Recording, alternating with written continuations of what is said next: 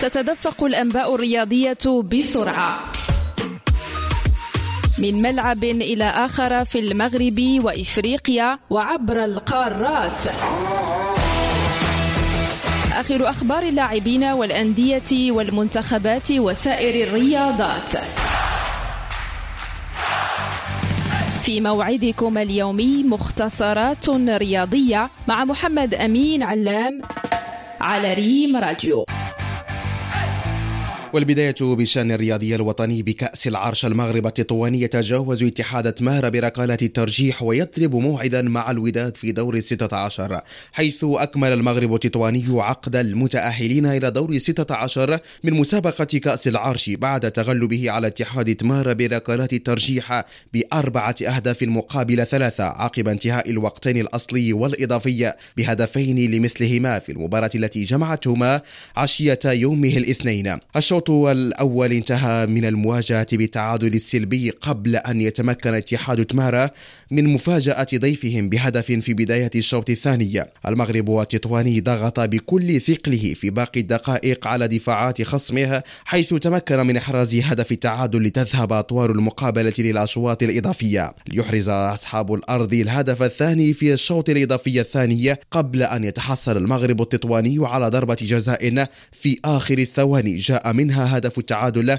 بهدفين لاثنين ليحتكم الطرفان لركلات الترجيح التي آلت للزوار التطوانيين. ليضرب المغرب التطواني بانتصاره اليوم موعدا في الدور السادس عشر مع الوداد الرياضي في مباراة ستجرى يوم الجمعة المقبل. إلى تركيا حيث طمأن المهاجم الدولي المغربي أيوب الكعبي مهاجم نادي هاتاي سبور المتابعين بشأن وضعه الحالي رفقة أسرته بعد الزلزال الذي ضرب جنوب تركيا وسوريا صباح اليوم الاثنين.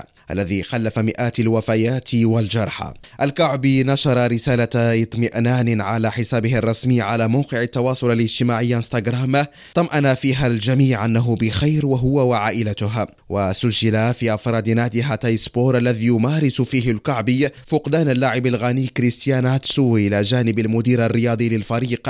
كما لا يزال حارس مرمى هذا الفريق عالقا تحت الأنقاض.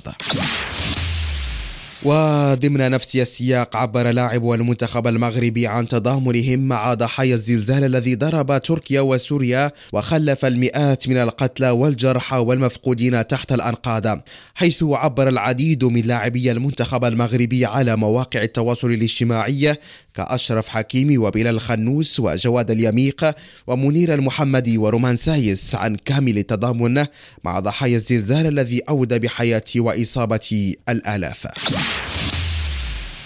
وفي جديد أنباء كأس العالم للأندية المقامة بالمغرب ريال مدريد خاض ميرانه الأخير مساء اليوم الاثنين ضمن تحضيراته لمواجهة الأهلي المصري الأربعاء المقبل في نصف نهائي كأس العالم للأندية. الفريق الملكي أجرى ميرانه اليوم للتعافي من الخسارة أمس ضد ريال مايوركا بهدف دون رد ضمن منافسات الجولة العشرين من الليغا.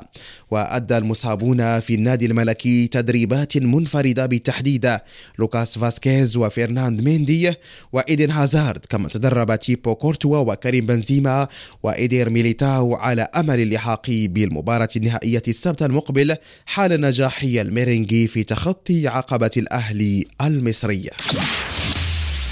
إلى ملاعب الكرة الصفراء حيث حققت الأمريكية أليسيا باركس المصنفة التاسعة والسبعين عالميا المفاجأة وتوجت ببطلة لدورة ليون الفرنسية في التنس بفوزها على البطلة المحلية كارولين غارسيا المصنفة الخامسة عالميا والأولى في الدورة بمجموعتين مقابل لا شيء في المباراة النهائية. أليسيا باركس أحرزت لقبها الأول على الإطلاق في دورات رابطة المحترفين WTA بعدما خرجت منتصرة من النهائي الأول لها أيضا على هذا المستوى.